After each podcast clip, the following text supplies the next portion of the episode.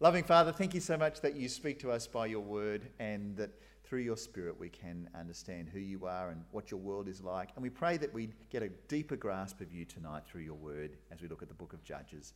And we ask it in Jesus' name. Amen.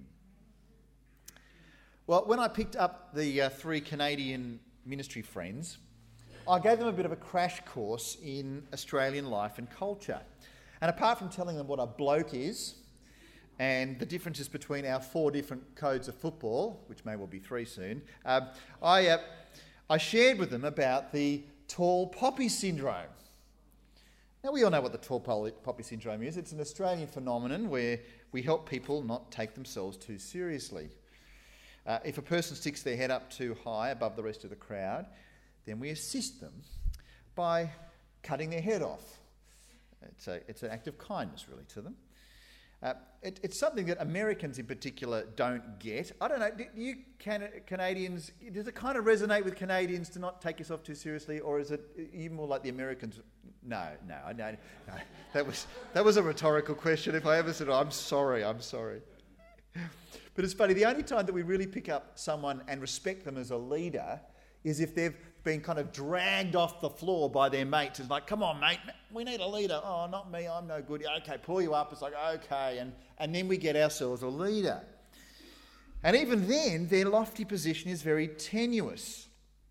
And I, I think this attitude to leadership and to life and, and, and also to excellence extends to our language. Uh, so I was again explaining to the Canadians that, that if, you, if you're asked, you know, how are you going? And if you're going quite well, you say, not bad.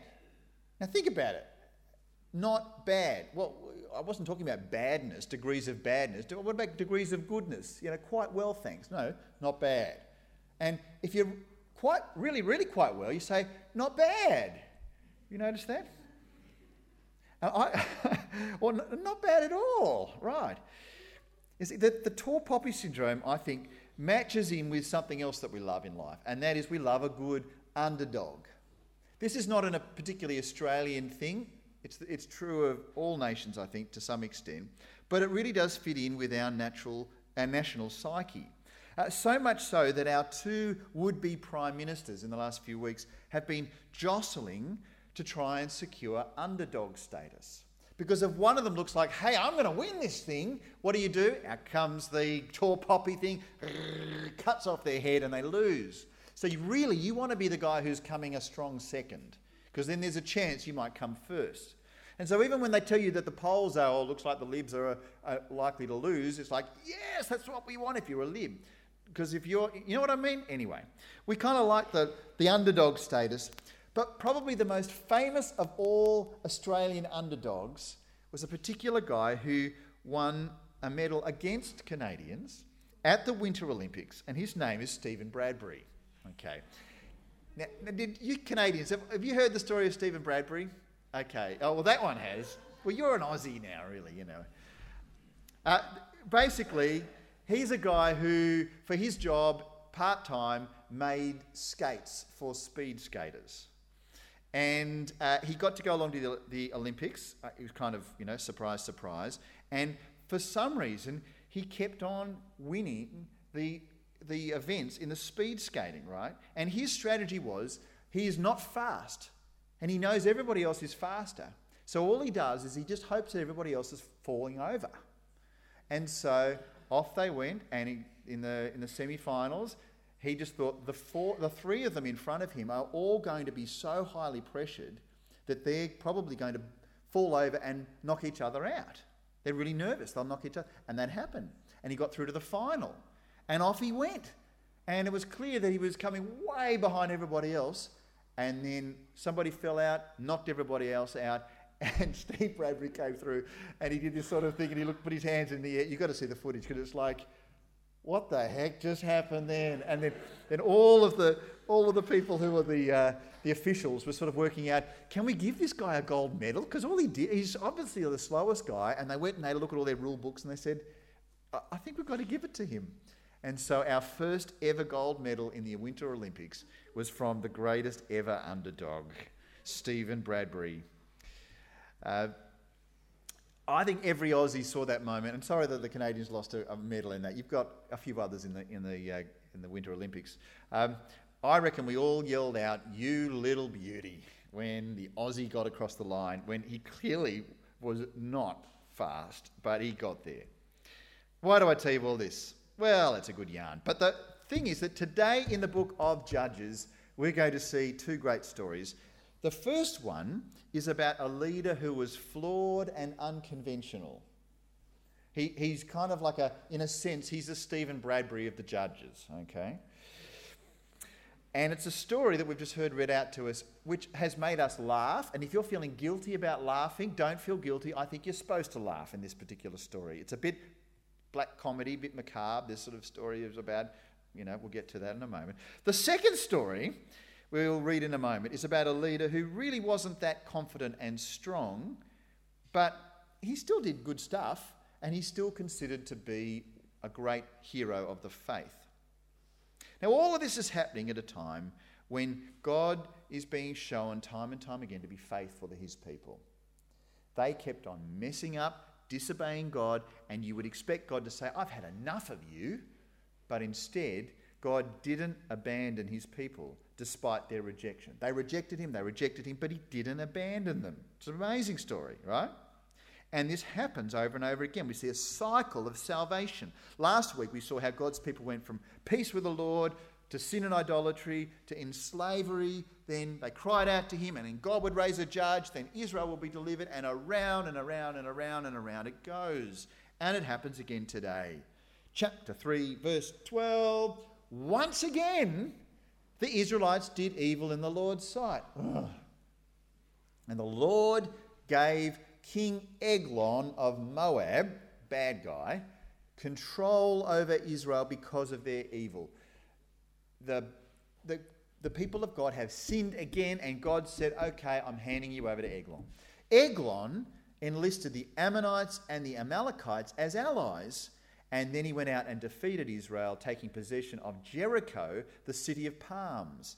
And the Israelites served Eglon of Moab for 18 years. Once again, it happens, and King Eglon goes in, and what do they do? They take possession of Jericho. You remember the book of, of Joshua? Remember what Mandy shared earlier on? Remember the Jericho thing? How they do the trumpets and they go around, and then the walls fall down, and they take the city and all that kind of stuff, and it's their city, and now I lost it. Sorry. oh, really? After all that? And 18 years they are in slavery. And why did it happen? Because God made it happen. God's people are in slavery because the Lord made it happen, and it's a fresh reminder that God uses evil to punish and purify his people. God uses evil to punish and purify his people. And they are having a horrible time for 18 whole years under the thumb of Eglon and his cronies. And in their anguish, they finally think, What do we do? Ah, let's cry out to God. Verse 15. But when the people of Israel cried out to the Lord for help, the Lord again raised up a rescuer to save them. His name was Ehud, son of Gera, a left handed man of the tribe of Benjamin. Okay, what do we learn about Ehud? Firstly, he's the tribe of Benjamin. Tribe of Benjamin, eh, not so red hot. They didn't really do a great job of driving out the bad guys from Jerusalem. They kind of failed there. And so, what's this guy going to be like? Eh, well, he's certainly not from the tribe of Judah, that's for sure. But anyway, Benjamin. But the second thing is we learn that he is left handed. If you're left handed and you're here, we love you, okay? God loves you. Don't worry about it, all right? Uh, it's okay. But in the time of this bit of the Bible, uh, being left handed was not such a great thing, okay? It, it's because normally you use your right hand to use the sword. And so everybody's there together, and, you're, and if you're left handed, it's kind of, oh, hi, sorry, it's kind of just doesn't work. But maybe there's something more than this, because more literally, even though the, I checked all the English translations, they all just say left handed, left handed, left handed. Quite literally, according to the nerdy book that I read on this, it, it says that he literally was bound in his right hand. Now, that could just be another way of saying he's left handed. Or it could mean that he, his right hand doesn't work at all. And so here's this guy who God has raised up to be this mighty warrior, and show us your right hand, mate. Ain't got one. Whoa, this is not so good. This guy's kind of, he's the Stephen Bradbury of the judges, right? Above all, he is substandard. I was thinking of another nice word you could say, but just substandard, not too crash hot. Uh, he's the Stephen Bradbury of the judges. And this is important, however, because Ehud is sent to bring Eglon the money that was demanded of God's people as slaves. If you were a slave to this guy, you had to work hard to give him your stuff. You make all this grain and then you take it in and you starve and they get fat. That's going to happen a bit more in a little while, isn't it? So, what's Ehud going to do to fix the problem? Well, he had a cunning plan. Verse 16.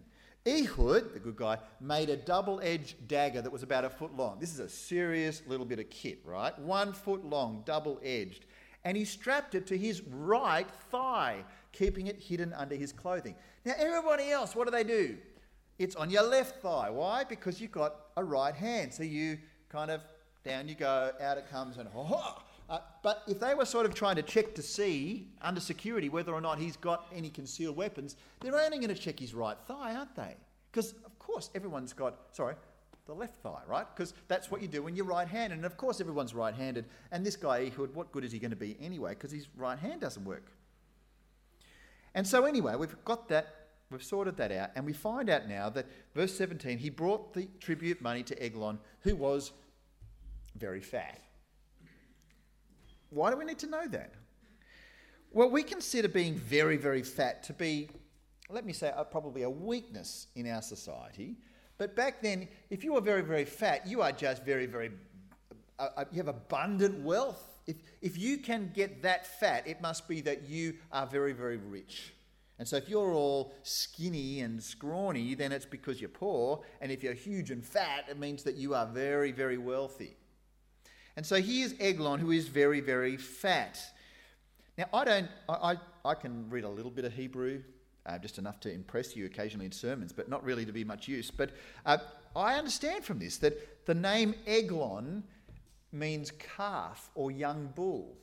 So if you're Hebrew and you're reading this in the original Bible, you're hearing about this very, very fat bull or calf. And you might be thinking, he's a fattened calf. That's just what you're reading. And so Elon, that's not his name, Eglon is the fat calf ready for slaughter. He is ready for slaughter. Anyway, Ehud turns up, he hands him over the grain and says, See you later. And you're thinking, hang on a second, doesn't he have this? What's going to happen with this thing that's strapped to his leg? Well, anyway, he goes back and then he gets halfway home, turns around, comes back, and he says to Eglon, Well, I've got a secret message. And so Ehud walks over to Eglon, who was sitting alone in a cool upstairs room, and Ehud said, I have a message from the Lord for you. Or literally, I have a, a thing, a matter from the Lord for you. And as King Eglon rose from his seat, as difficult that must have been, Ehud reached with his left hand, pulled out the dagger strapped to his right thigh, and plunged it into the king's belly. That's pretty full on stuff, isn't it? The tyrant of God's people is now assassinated by a most unexpected visitor. And the very weakness of Ehud is the strength that God uses to deliver his people. It's really cool, isn't it? Ehud's weakness gave him the strength, the Stephen Bradbury of the time of Judges. And he gives his message. He says, Okay, here's my message to you from God. Ha! And so there goes the. It, it's pretty violent stuff, and you may not think it's particularly funny, although as I was hearing the Bible reading, you did laugh along. But I think we're supposed to smile at this, especially when this man who is being humiliated is the one who has brought such abject misery to God's people for 18 years. So, what happens?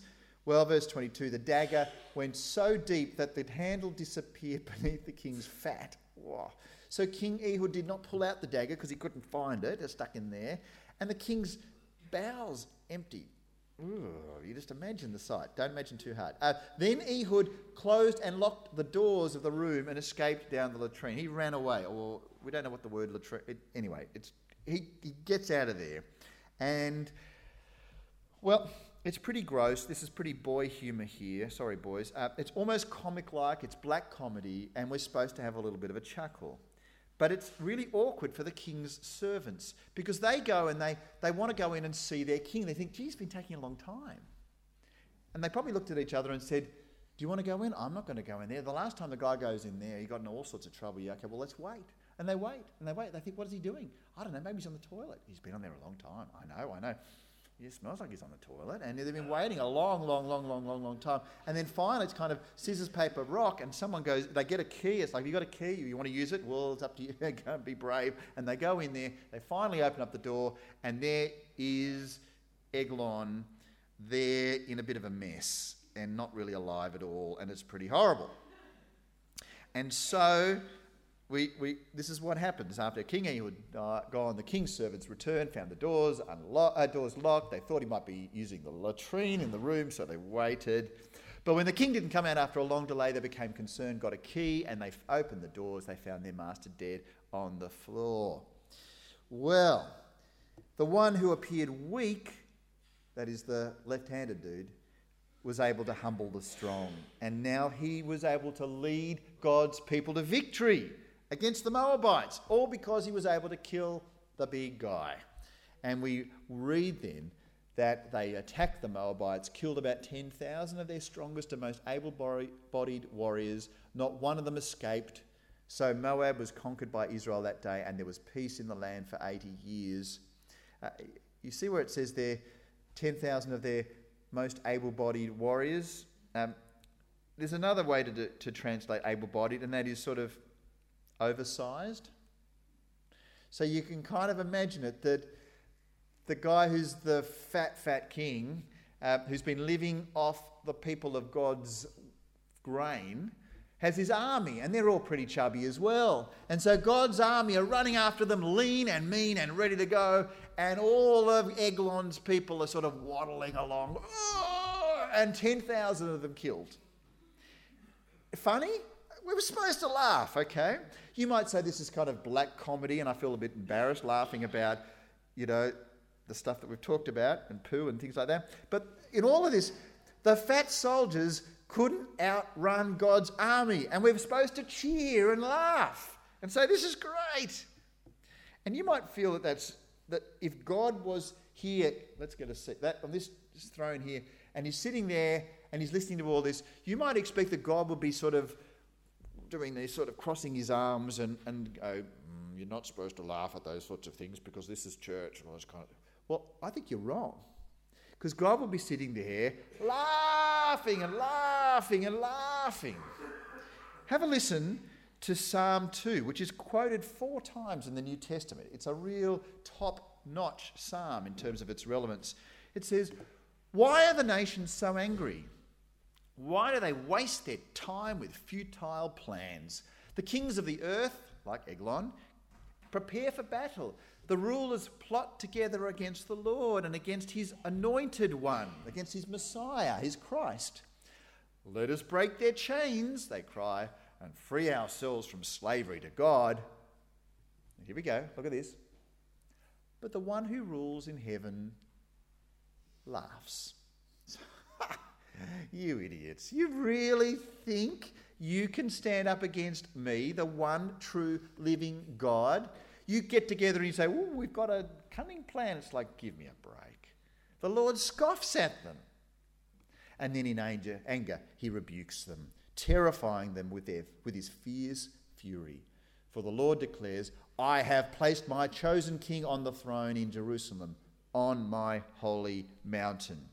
The Lord has victory over his enemies. And we are supposed to laugh at the way in which God will win over the greatest, victor, great, greatest enemy of all and experience the greatest victory of all. See, sometimes we might think that the Christian life is somewhat powerless compared to all of the powerful people of our world and our planet. But at the end of the day, we are amongst those who, though we are weak, we are on God's side, who is strong. As Barry Webb notes in his terrific book on Judges, he says, by, by its humour, the Ehud story invites us to see the tyrants of this world as God sees them and to join in the laughter of heaven. We are invited to join in the laughter of heaven, which is exactly what we have been doing as God has freed his people through this man who was the Stephen Bradbury of the book of Judges. Well, there's a second story, and I'm going to do it a whole lot quicker, but it's also another underdog kind of story. And the cycle continues. After Ehud's death, the Israelites again did evil in the Lord's sight. So the Lord turned them over to King Jabin of Hazor, a Canaanite king. The commander of his army was Sisera, okay? Sisera is the boss of the army, the bad guy, right? And he lived in Harosheth Hagoyim. Sisera, who had 900 iron chariots, ruthlessly oppressed the Israelites for 20 years. And then the people of Israel cried out to the Lord for help. Okay, remember what happens? God's people forget the Lord. They say, You're useless, won't follow you. God then says, okay, well, I'm going to put you under a bad king to wake you up and make you confess your sins and repent. And they're against this guy, Sisera, who is a bad guy, and he's got 900 iron chariots. He's a scary guy. He's got a lot of military power. Yet again, God's people are oppressed by a powerful army. God's people are again oppressed by a powerful army. So, what do they do? They cry out to the Lord for help, and we meet Deborah, who's a prophetess, and she's also Israel's judge. And so this is how God's going to work through Deborah. I'll skip a few verses to verse 6. We read that one day Deborah sent for Barak. He's the guy of the next story. He's son of Abinoam, who lived in Kedesh in the land of Naphtali. Don't worry about those places. She said to him, This is what the Lord, the God of Israel, commands you Call out 10,000 warriors from the tribes of Naphtali and Zebulun at Mount Tabor. And I will call out Sisera, the bad guy, commander of Jabin's army, along with his chariots and warriors, to the Kishon River, and there I will give you victory over him.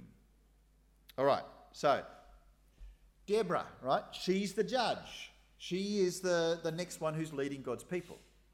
And she tells Barak, the military guy, get 10,000 guys together and go to this particular hill. It seems pretty straightforward. How is Barak going to react? Well, before I tell you anything more about that, let me tell you about his name. Uh, Barak's name means lightning. Now, it's kind of like um, Barak is sort of like Captain Lightning. You know, you, you kind of think of you know, Marvel characters. It's sort of this is Barak, right? He is Captain Lightning, all right? And you'd expect him to be a superhero. I don't know what his power would be. Anyway, you can work that out of dinner. But nonetheless, he's a great and mighty warrior. But this superhero is actually a little bit shaky. He's a bit of an underdog. He's a bit of a Stephen Bradbury as well. And to be honest, I can understand why. Because Sisera is scary. And he's got 900 iron chariots. Now, that is some serious firepower. If I was running there with a, with a little bit of a sword and this chariot with this horse came running towards me, I'd be a little bit scared, right? And so he's told, go and stand there before 900 chariots with your 10,000 men. It's a bit scary. Well, in response to Deborah's word from the Lord, this is what he does. Verse 8 Barak told her, I'll go, but only if you go with me. Oh, right. It's kind of lacking a little bit of confidence. It's like, oh, Debbie, would you hold my hand? It's, it's kind of like, come on, you're Captain Lightning. And it's like you want to have the prophetess come along and sort of, you know, say, it's going to be okay. It's like, it, it's not a really a good look. Um, maybe it's because he wanted to keep the prophetess telling him more stuff from God. Maybe. Or maybe he's just a bit of a wuss. I don't know. Maybe he's kind of less Captain Lightning and more Captain Candle. I don't know. I had a bit of fun trying to work out that name, but uh, you, you can tell me another one that you think is a good one. But whatever it is, he, this is what happens. Verse 9. Very well, Deborah says, I will go with you, Yusuk, but you will receive no honour in this venture, for the Lord's victory over Sisera, the bad guy, will be at the hands of a woman. So Deborah went with Barak to Kadesh. Now, uh, in, in, in this ancient time, it was obvious that for a woman to lead an army was something that reflected badly on a man. Now, we may not get this in the modern day, and I can understand that. Uh, but whether or not you think it's a problem for women to be in conflict or not, uh, the point was that in this culture, it was really not a good look, and he should have manned up in that sense. He should have grabbed the bull by the horns and manned up, which is actually what he did in the end.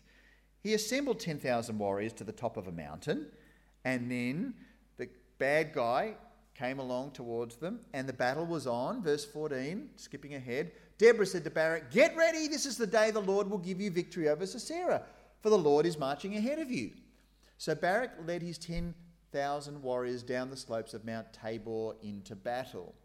Now, fun little fact uh, last year when I was over in Israel, you know, I'll ro- roll these stories out from time to time, but um, we were in Nazareth, right? I could show you a photo, but I, will show it over dinner if you like.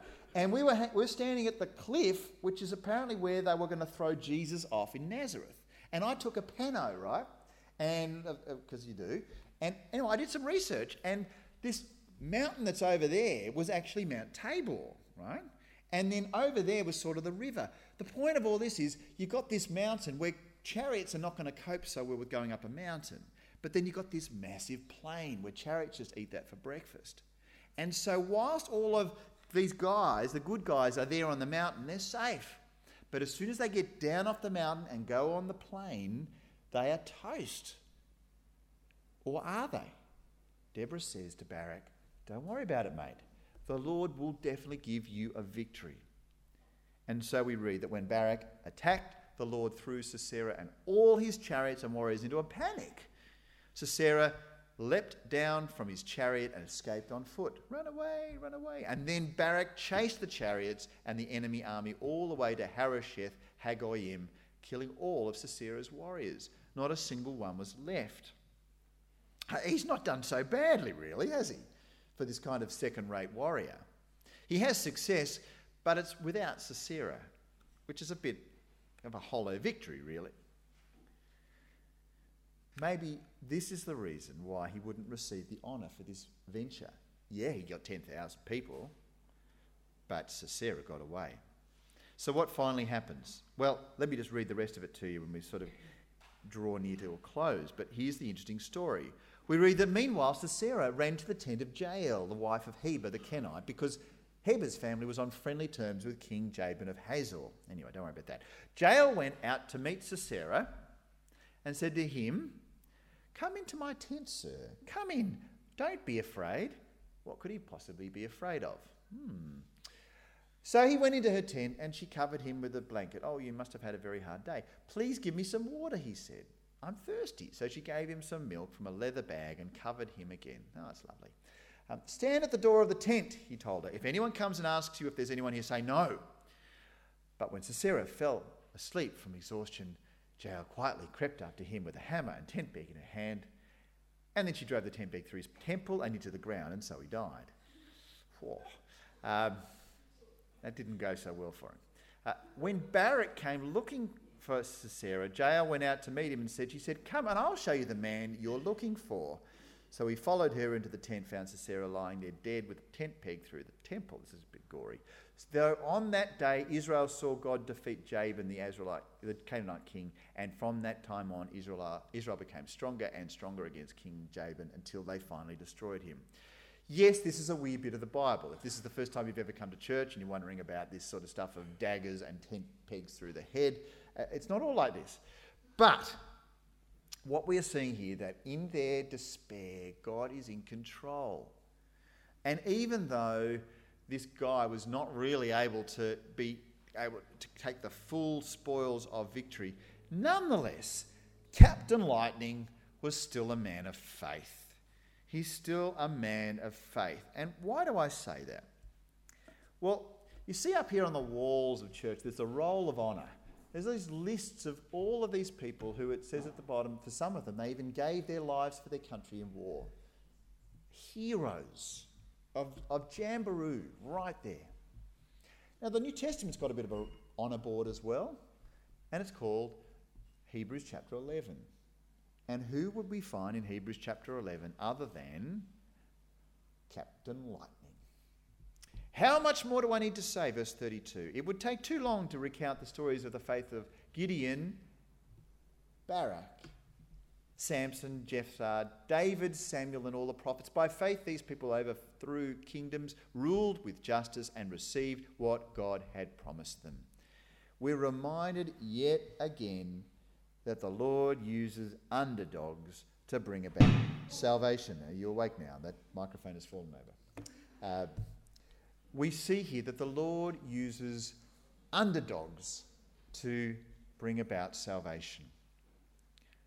If you ever feel that you are in a situation where you're not able to do great things for God, remember this.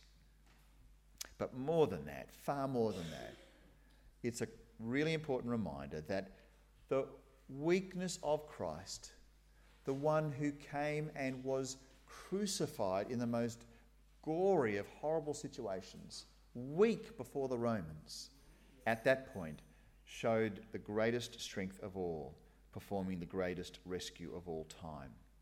And this, I think, is a salient reminder that God uses the weak things of this world to shame the wise. And that is most seen in Christ. Let me pray. Great loving Father, we thank you for this reminder from your word that, that you save your people even when we sin. And we thank you that even though these people in the time of Judges just kept on disobeying you, that you kept on saving them. And we thank you especially that in your Son Jesus Christ, you saved us once and for all from sin and death. And we thank you that though he was weak, at the cross we saw the greatest moment of strength of all. And we pray that we might hold on to this weakness and be people who in this world will be seen to be weak, knowing that you, our Lord, are strong and that in Christ we have the victory. And we thank you for this in Jesus' name. Amen.